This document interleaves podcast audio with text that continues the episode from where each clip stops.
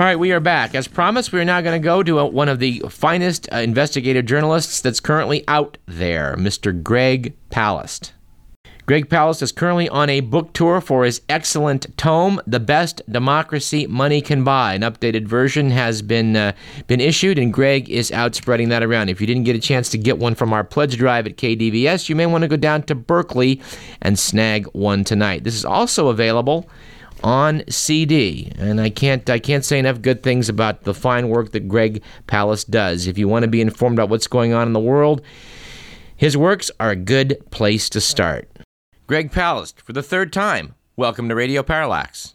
Your book, The Best Democracy Money Can Buy, has been a bestseller, and there were numerous important issues that it examined, among them elect- electoral chicanery, the unhealthy effect of money on politics, the California energy deregulation scam, globalization, Walmart expansion, the art of investigative digging, and how a California journalist winds up having to work for the BBC. Investigative reporting has become kind of a crime in America. I think it's against Patriot Act 4 or something. uh, and you know, you can't you can't uh, tell the stories. I mean, now we have Bob Woodward coming out and saying, "Oh, I, I wrote a book after September 11th called Bush at War." Well, forget it. That wasn't the truth. Here's the truth. They were not really concerned about fighting Osama bin Laden. That's what the whole last book was about. They were really concerned about fighting, uh, uh you know, using it as an excuse to enter uh, Iraq. And so I guess his next book is going to tell us what the real, real story is.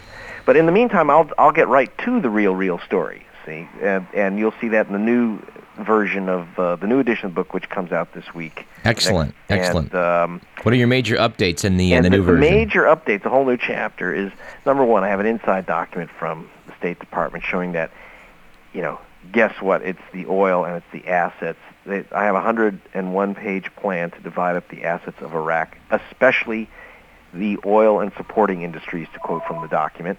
But it's important to know that it's the money. See, the, the way Woodward plays it's some kind of like personality fight between uh, um, Rumsfeld and and um, you know the the uh, our comatose Secretary of State, uh, Mr. Powell, and and it's not about who has most testosterone and who's crazy and who doesn't realize that there's a problem going into Iraq. It's it's they knew you know none of this was actually news. They had a, another agenda, it's all the money. I also do what's been happening in the war on terror. You know, as long as our, you know, they say it's our first, uh, most important thing we can do.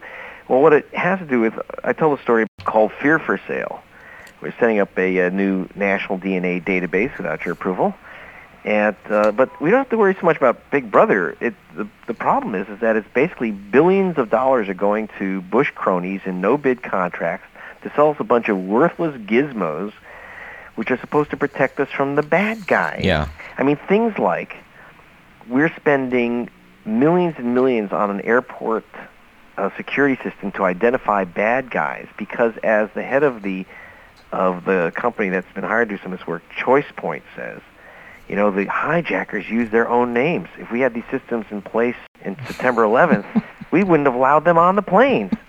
Well, that's, you know, golly. So now we're spending like, I'm not kidding you, we're spending uh-huh. several billion dollars for this system, even though experts tell me that Osama actually doesn't buy tickets under his own name, even though he, you know, I know he gives up his frequent flyer miles, but he doesn't, you know, he doesn't register at hotels anymore as Mr. Bin Laden. you know, I, you know, uh, you know, it, it would be funny if it were like our lives are on the line here, and certainly most, you know, the truth is it's our pocketbooks, but on, that very topic, yeah. they were talking about putting vo- uh, face recognition systems cameras all over America. And while we invaded Iraq and Saddam Hussein entered a television studio to deliver an address, our intelligence people kept saying, "Is it him or a double?" yeah, I know. you know, it's like, well, uh, yeah, exactly. And when Osama take shaves off his beard and is having a, a you know a, a couple of blonde Barbies massaging his feet at the Ritz in the uh, hotel in Paris, you know, mm-hmm. come on, guys. Would we uh, know him? But you know, so it's all you know. I don't know. I'm old enough. I hate to admit to say that I remember you know getting under the desk during the Cuban Missile Crisis to mm-hmm. practice duck and cover. Yeah, and you know, and what they told us, don't look at the flash. Everything's fine. you know, when the bomb, when the bomb, you know, wipes, you know, lands above your local Walmart, all you have to do is not look at the flash, and you're mm-hmm. okay. Mm-hmm. Uh, you know, and that's what. And so this is a, a story about of, of don't look at the flash is is is in there. And then I have some good stuff about James Baker, who's now uh, remember him, he was the Secretary of State who told Saddam Hussein it would be okay to invade Kuwait. Yeah. I'm not kidding about that. Yeah. And he now has an office in the White House, even though he's still a, he is still the lawyer for the Saudi Arabian government and Exxon Oil. I mean, it is stunning that this is going on, but you know, I figure I ought to tell you that if no one else will. Now, And- did, do you have him talking talking somewhere in uh, over in Russia, bragging a bit about how he fixed the election? Wasn't in, wasn't yeah, something? yeah. He, he actually he, he went to Russia and he was trying to get more of his clients for his oily little oil business, uh, legal business. And he so to make sure that the, that the oligarchs there knew knew who he was. He says, you know, I just to kind of by way of introduction, says, you know, I'm the guy that fixed the election for George Bush in Florida, which he did. And um, he was the lawyer for. That's the other thing. He's the lawyer for uh, the uh, for uh, Georgian Republican Party. And one of the other stories I have in the new edition is about how the number of votes that aren't counted when you cast your ballots. It's not such a big problem in California, but but elsewhere. Do you know that 1.9 million ballots were cast in in the year 2000? 1.9 million ballots cast and not counted. In other words, they come up with some reason not to count your ballot. You know, it's Right. unreadable, it's torn, it's got a stray mark, blah Right. blah.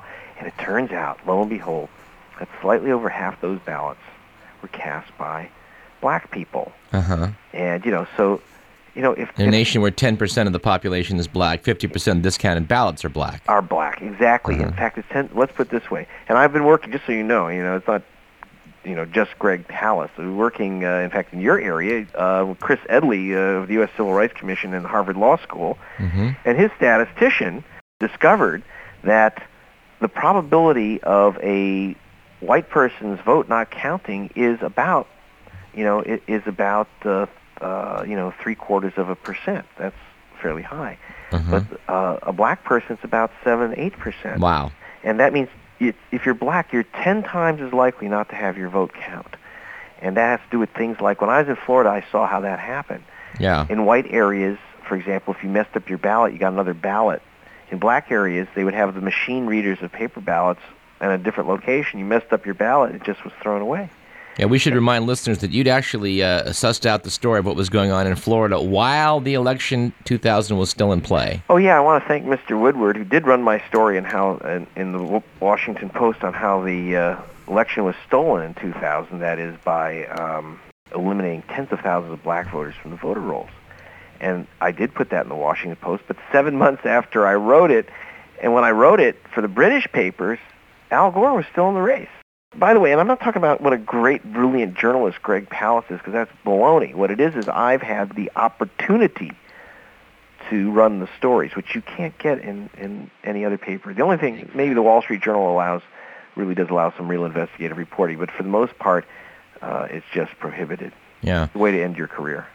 Yes, yes. And we had uh, Christina Borges talk about career-ending news stories at some length. We hope we'll get her, her on again as well. Yep. We should put a plug in too for Kim Alexander, who's founder of the California Voter Foundation. Has done a lot of the same work on uh, a lot- Yeah. paperless uh, voting, and, and in California they're attempting to decertify that. As soon as someone says that we're not going to give you a receipt, uh, you know, you get a receipt when you get a Slurpee at a 7-Eleven.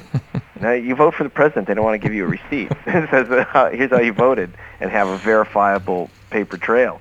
Uh, you know, as soon as someone says, uh, I'm not, if you go to a store and someone says, no, no receipt, um, that's bad. But when they say you're voting for uh, the president of the United States, they're not going to give you a receipt. That's, you know, yeah, right. Yes, and- Um, and and we saw what happened in uh, already with uh, with computer voting in Florida, where uh, again the problem is in the black areas, and the reason why it's black people is we know how they vote. I mean, they vote over 90% Democratic, Yes, they do. and so this is a, a good way to put your big fat thumb on the electoral scale. But you know, as Henry Kissinger said, he's talking about Chile, but you know, he applies everywhere. Some issues are just too important to leave to the voters. you know? And uh, and I just heard that again in terms of Iraq, which is why the other thing I'm writing about is Sure. I just uh, interviewed General Jay Garner, who was really fired because he called for elections in Iraq. Yes, indeed. Yes. You know, you know, we keep talking about bringing democracy to Iraq, but it has a lot to do with preventing. Our, our troops are there literally to prevent an election, Right. to Well, there's- a vote. They're saying right now that they don't. They just don't believe the Iraqis are up to the job of, of having uh, Well, running their own gun- country. Yeah, I know. That's where George uh, Bush and Saddam Hussein agreed that the Iraqis aren't ready for democracy. but you know, you know, and so you know, and uh, one thing he's right about now is that uh, now we finally uh, do have Al Qaeda in Iraq, which we didn't before. Exactly. we've, now, we've now drawn them in. You know, we've put out the honey. Unfortunately, you know, I'm laughing, but obviously, uh, kids are getting our kids are getting shot at, and that's Right. real serious stuff. And there's a story in the New York Times this weekend. It's not Vietnam. The, they should have said dot dot dot yet. Uh-huh. you know, come on, guys. I'm Well, it- sorry. yeah. I was there. I remember Vietnam when the Buddhists were burning themselves early on, and it was very. People forget the war in Vietnam started. out- It's very similar: quiet insurgencies, religious differences, and then kaboom. Now, since you were on last, we've had quite a number of people carrying uh, the same sort of message you find in the best democracy money can buy on. And uh, Oh, yeah? we had a Watergate whistleblower, John Dean, on, who discussed worse than Watergate. Uh, a lot of parallels between his book and yours. Yeah. Ambassador Joe Wilson talked about the weapons of mass destruction or lack of therein and the retaliatory outing of his wife by the Bush administration. Uh, Democratic presidential candidate Dennis Kucinich talked about his criticism of the Iraq War, as did Reese Ehrlich, who's the co-author of Target Iraq and a KQED radio reporter. And I guess you worked with Charles Lewis, author of Buying of the President 2004. Uh, he was on our show. Yeah, I mean the point of the be- what's nice about the best democracy money can buy is that it's also become like a resource book for so many of the other writers and Yes. workers, and that's really valuable. In fact, actually, uh, you know, Michael Moore's new film is uh, based a lot out of my new book, and that's really valuable to me that I can bring this material over back to my home country. You know, I mean, I've, I've you know, the I've just moved my back here from London because I want my kids to be American. Okay. I think that's really this is the land of the free. I'm not kidding. It is a wonderful. You know, even Noam Chomsky says it's the greatest nation in the world. Can't live anywhere else. Yeah. And and you know that's why I'm so like you know ju- you know doing handstands and screeching because you know it's the land of the free. You know dot dot dot for now. Yeah. And you know we got to fight to keep it uh, that way. You know I mean Jefferson warned us about this. You don't get a Bill of Rights and say thank you and it's over with. You have to fight for it in every generation. And I want to put a plug in too for some documentary filmmakers. We've talked to Robert Greenwald, who produced Uncovered: The Truth About uh, the War in Iraq. And unprecedented about my work. yes, Yes. yes, and and also Danny Schechter, who's recently produced Weapons of Mass Deception, and also featured you in his documentary, the excellent documentary Counting on Democracy. Oh, that's right. In fact, if people want to see Counting on Democracy, we just because we run out of copies. Danny and I, uh, we did it for PBS, which is a little squeamish about running it, so we've made our own copies. Okay, Uh, and go to www.gregpalast.com, and you know what you can do? You can see there um, the BBC television reports that you are otherwise barred from seeing in in real time, uh, you know, real video, whatever the heck it is. Uh, go to the left side of my homepage. I mean, that's uh, so you can get the stuff. And and by the way, support this station. It is your weapon of mass instruction in California. And believe me, uh, you won't miss your water till your well run dry, and you won't, and you'll miss this information when when the truth dries up. So you know, this is again, it's a question of responsibility. You know, uh, you're already getting the Arnold tax. I mean, he's borrowed 15. He's a, he's a genius, isn't he? He just borrowed 15 billion dollars. Gee, if Gray Davis had done this, let, well, let's just borrow a lot of money yeah, and solve Ex- things while I'm in office, and then pay it back later when when I leave. exactly. Well, How do you like John Kerry's chances in November? Well, I mean, I've been concerned. There's moments when I think that the, the that while George Bush is going to have great difficulty getting reelected, he seems to be running unopposed. Uh, you know, Kerry, you know, he's supposed to. You know, there's the is it a choice or an echo, which is that, um, uh, and this is a big problem. Uh, do we? Is there a, a real articulated alternative? You know, I don't. I'm as a journalist. I have the the great pleasure of not having to take sides. I, I'm nonpartisan. I don't belong to any political party. And uh, so you know, so I'm not carrying water one way or the other. Besides, I know that uh, it'll be like Clinton. If Kerry gets in, he's just going to break your heart. So uh, Yeah. you know. But at the moment, obviously, in fact, you know, while Katherine Harris says that Greg Palast is twisted and maniacal and partisan. In fact, I, the reason I use my bullets on the Republicans is that, you know, my view is when it comes to Democrats, let sleeping dogs lie and lying dogs sleep. Yeah, And there, there's no sense making fun of Democrats because they have no power. It's like kicking a, a political cripple. you know, I, don't, I, don't, I hate to kick the Democrats' wheelchair. You know, it's really unseemly. yes. well, now Condi Rice this last weekend was likening a potential attack on the United States by terrorists as an attempt to influence the election, as they allegedly did in Spain. So, do you see the, this the beginning as an attempt to portray Kerry as the guy that Al Qaeda wants to get into power? You know, we have a, an unelected government in Iraq, uh, which is a puppet government of the U.S., and we have an unelected government in Washington, which is a puppet government of the Saudis. So the, the real question is, is Kerry willing to take on the guys who pay the guys who kill us? And they come out of the, uh, out of uh, the Petro Sheikh uh, empire. And uh, that's the real question for me. Um, yeah, obviously uh, they're going. They're, they're they're laying the groundwork very carefully now to in case there's an attack. See, their big fear is that another attack will sink George because he couldn't handle it. So they're going to they're already in advance blaming the next attack on uh, on Kerry. So they're trying to put the you know the turban beard on him. Yeah, they, cer- and they know, sure if he allows that to be done, then he's a fool. I, in fact, in Kerry's defense, he was the one. He's the one senator. He, he actually called for. He said that before September 11th, he said there ought to be a formal declaration of war against Al Qaeda. Yeah, Before September 11th, and you know what's amazing to me? He doesn't mention that, and and That that spooks me out. I mean, it. You know, actually, the guy has a very good record on this matter. What is the problem here? I am wondering. That's why I say I don't. You know, I mean, uh, thank God I don't have to be for or against any candidates. Not even George Bush. You want to vote for him? Go right ahead.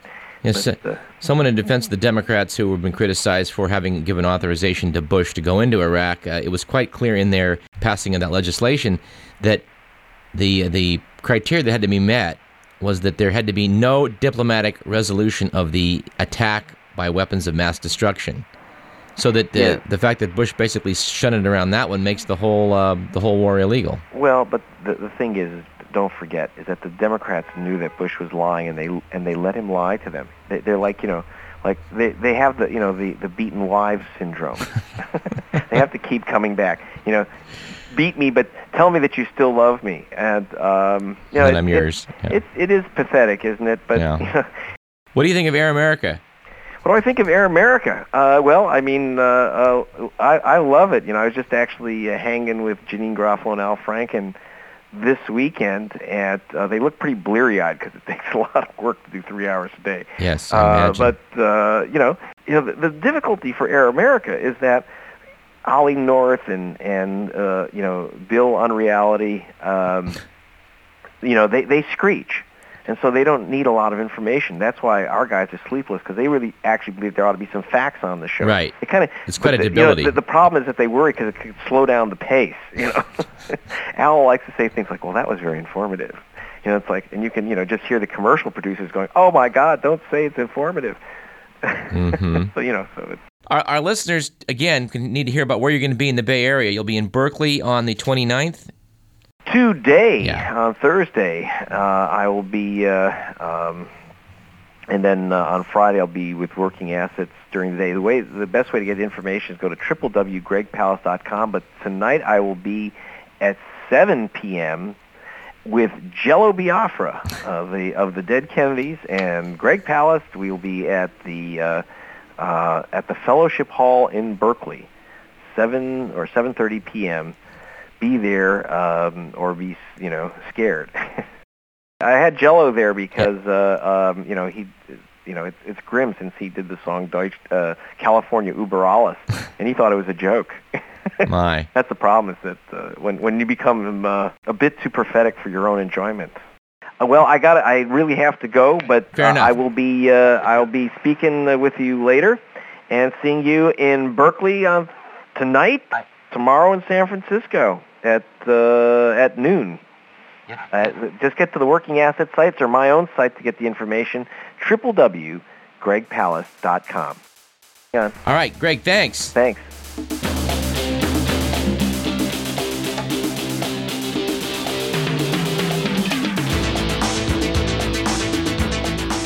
Well, I got to say, we feel very privileged to be able to bring you here on this community radio station uh, someone of as high a caliber as Greg Palast. He's someone that should be all over CNN, but he's not. He has to operate from a base in the United Kingdom. But we're going to do our best to bring him to you as we've done today, and we hope that Greg will come on for a fourth, fifth, and sixth visit on this program in the future. We're out of time on our second segment. Stay tuned for our third, where we'll be talking with our good friend Gary Chu. This is Radio Parallax. I'm your host, Douglas Everett. This is KDVS 90.3 FM, Davis, Sacramento.